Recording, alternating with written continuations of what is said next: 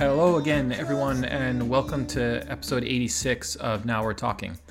I'm Rob Danisch from the University of Waterloo, and uh, this is a podcast about communication skills. So, it has admittedly been quite a while since uh, I've made an episode, mostly because uh, life has been consumed by the pandemic and uh, working from home and having kids not in school and all that stuff. Uh, I've also been preparing to teach a course that I've never taught before called Leadership Teams and Communication. Um, and in the course of preparing that course, uh, obviously there's stuff you leave out, there's stuff you just don't get to talk about or don't get to cover. So when I make a, a syllabus for a course, there's like a whole lot I want to talk about, and then I narrow it back down to just a few weeks worth of material. So this week, I want to talk about something that I left off and uh, get us back to talking about persuasion um, and some um, the important components of the process of persuasion as it relates to communication. Um, anyway, so the, the concept on the table today for this episode of the podcast is called reactance. And reactance um, is a psychological phenomenon, and it occurs usually when there's a kind of restriction put in place. But for my purposes, or for the purposes of thinking about communication practices, reactance is a kind of unpleasant psychological state that happens when someone feels their freedom is lost or is threatened. So when someone feels they they're losing their freedom and their agency, they kind of feel this kind of unpleasant sense. And what it has to do with uh, persuasion or communication is that reactance, the, the kind of phenomenon of reactance, creates in lots of people what we might call an anti persuasion radar. Um, it's a kind of willingness or ability to, or, or a desire to see one's own ability as driven by oneself and uh, a desire to push back when someone else is telling us what we can do. So, um, if someone tells me that I can't text while driving, or uh, here's another one I, I take my dog to this uh, park in Toronto, and um, it's like kind of like long park along a, a river or a stream, and uh, it's really great to have your dog off a leash in this thing. But of course, there are signs everywhere that you have to walk your dog on the leash. So as soon as someone says, you know, you, you really need to walk your dog on a leash in this park, my instinct is to sort of say, no, no, no, I I'm going to do whatever I want. So if I want to walk my dog without a leash, I can do that. Um, that's not an uncommon reaction by people because it is the psychological kind of phenomenon of reactance at work. It's someone saying, look, I don't want you to tell me what to do. I want to have the freedom to do whatever it is I want to do. And of course, like persuasion is a process of getting someone to do something, and sometimes uh, they don't want to do it. Um, this gets us back to our earlier conversations about push and pull tactics of persuasion. So, reactance is the psychological phenomenon that explains why push tactics of persuasion just don't work. Uh, so, if you tell your teenager not to date someone, they're going to want to date that person. Uh, if you tell people uh, what not to do, they're you know if you tell people that um, smoking is bad for you, they might want to actually start smoking. Um, so uh, people think. That, so oh, let me start over. Okay, if you're communicating with people using push tactics of persuasion, if you're trying to get someone to do something, you have to be aware of the psychological f- phenomenon of reactance because it means every time you push them, they're likely to resist or want to do the opposite of what you're saying. And so there's a lot of examples of people, you know, starting off ad campaigns. You know, do X, do X, do X, and it actually manufactures more of not X because the more we tell people to do something, the more they want to do the opposite or not do the thing that we're trying trying trying to get them to do. Um, so, uh, what you really want is you want someone to think they are doing what they want, not what you want them to do. So people have to see their actions as driven by their own thoughts and their own preferences, or else they're likely not to engage in those actions. Uh, so if you want someone, for example, to buy a hybrid car, they're only going to be interested in buying a hybrid car because they see it as their own idea and their own preference. And you can't tell them to buy a, a hybrid car because it's in the best interest of the environment and push that on them. They have to come to the conclusion that it's their preferences and their thoughts and their ideas that are driving the purchase. Um, so that's so so in other words reactance happens um, so this is even reactance is so strong that sometimes a person might want to do something. Let's say a person uh, uh, i'm a chair of a department so let's say a person really wants to teach a, a specific course. And uh, i need them to teach this course so i go and i try and persuade them by pushing them to teach it. I say you know what? I really need you to teach this course you know that's in the best interest of the department. It would be really helpful for me et cetera et cetera et cetera. That person then may take all that information and say you know what? I don't want to teach that course because they feel like they're being pressured into it and reactance is kind of that unpleasant feeling of being pressured into it. Even though they wanted to do it in the first place they still might resist. Um, so take for example a new workplace initiative that's trying to get people to speak up in meetings. So there might be lots of people that already want to speak up. Uh, so the in- initiative should be really easy. Um, but if the initiative crowds out people's ability to see their own behavior as freely driven, it might backfire. So if someone who is wants to speak up in a meeting has an alternative explanation uh, for why they they'd speak up, that you know, in other words, that they're not doing so because they want to want to, but because the initiative told them to, then they're more likely to not to still not speak up. In other words, it's the reactance is interfering with their ability to see their decisions as as their own. And if they don't want to feel like they're just going along with a directive, they could feel they could just stay silent. Um, okay, so this is is reactance in communication situations. If you want to persuade people, especially in, in interpersonal situations and small group situations, so if you're trying to persuade someone, you have to allow for their agency. You have to. If you push too hard, reactance will ensure that they'll resist and do the opposite. So, in other words, to avoid reactance and avoid what I might call the anti persuasion radar, um, you need to catalyze their uh, change by allowing for their agency. Um, you need to get people to persuade themselves, in other words. Um, so, um, you know, we have to think in terms of communication what set of practices do we have available to us that would activate another person's agency so that they're not feeling pushed to do the thing that we want them to do. Um, I think in communication practices, there are generally four practices that um, can help us avoid reactance and help us um, help allow people to feel their agency as driving a, a communication process. Um, and I think that's the important point. I'll get to the four practices here in a second. But what I'm trying to say is that if you want to practice persuasion, you have to know that people don't want to be pushed and are likely to resist that feeling of being pushed because of the phenomenon of reactance. They're going to feel uncomfortable or, or not good when they're being pushed, and they're going to want to resist what that tells us is that people really want to feel their own freedom. They want to feel like they have agency in something.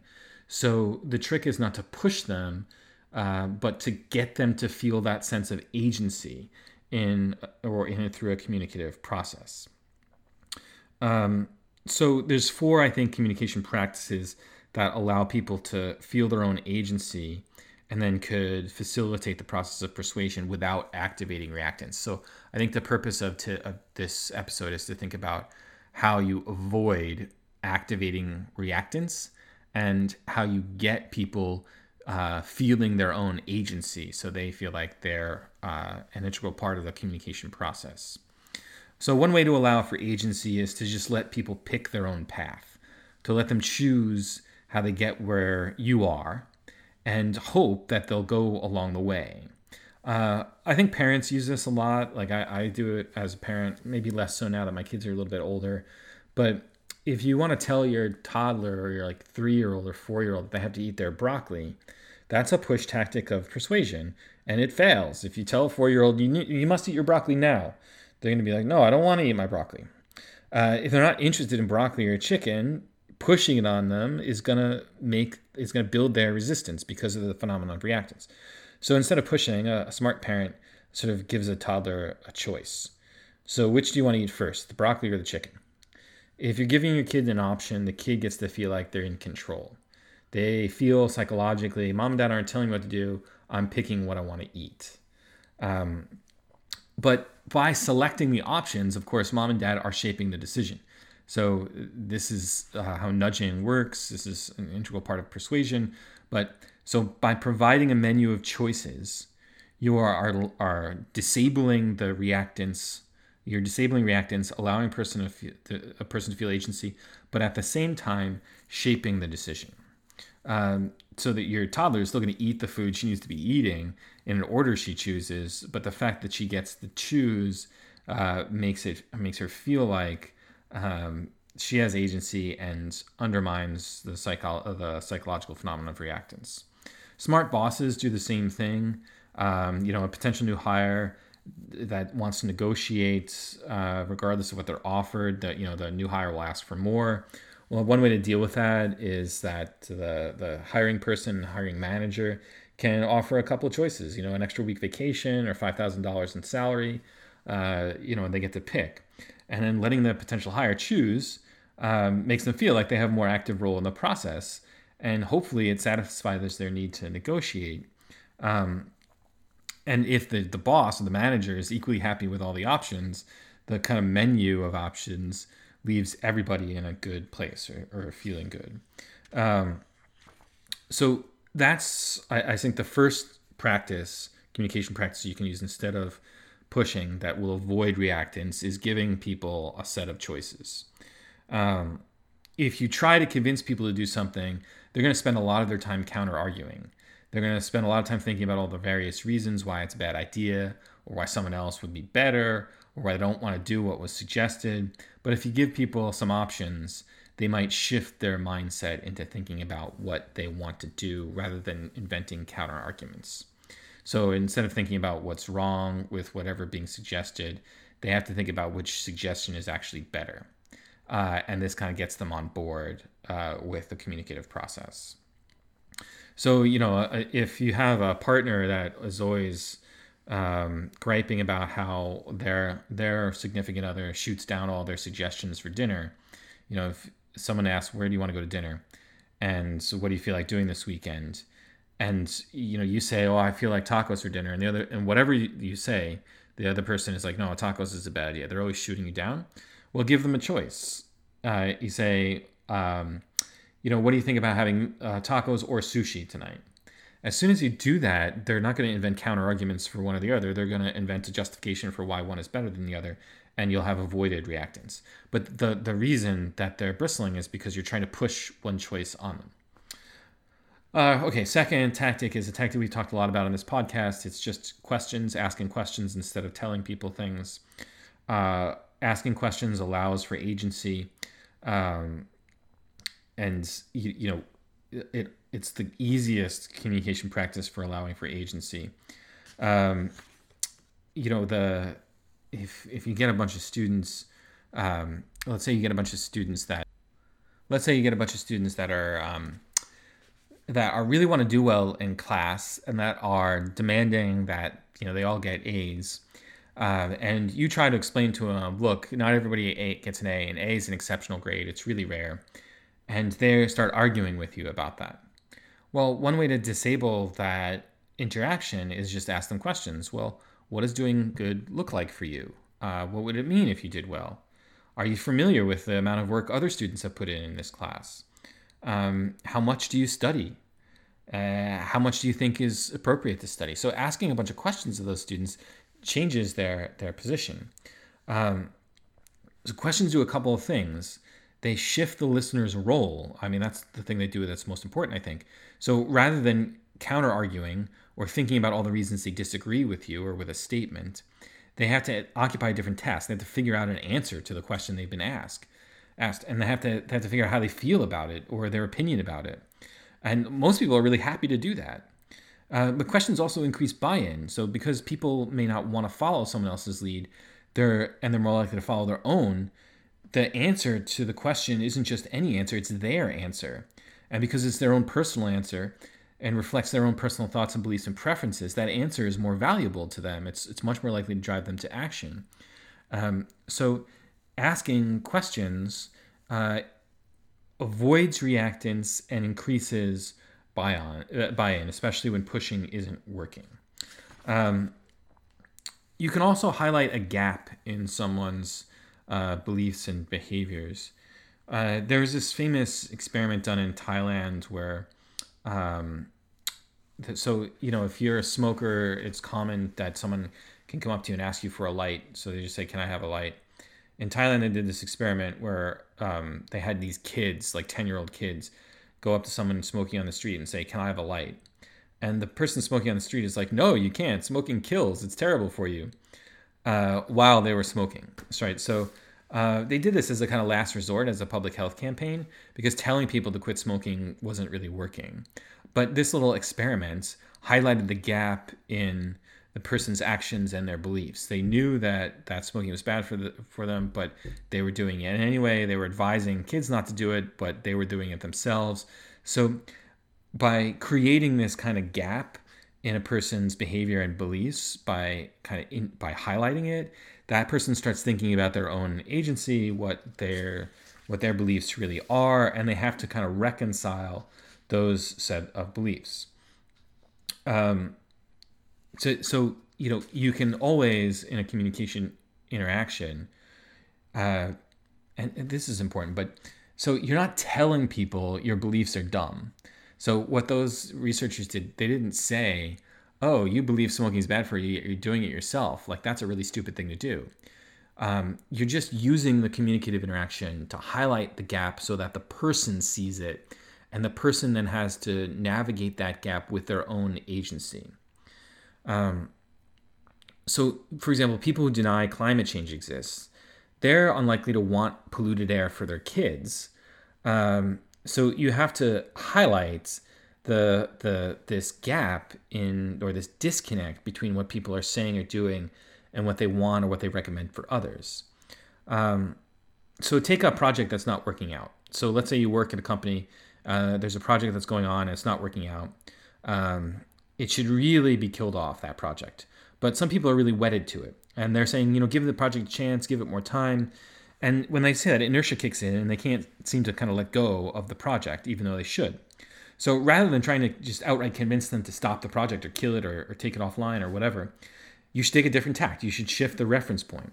So you might want to say, you know, if you're starting from scratch today, given what you know now, would you suggest starting the project?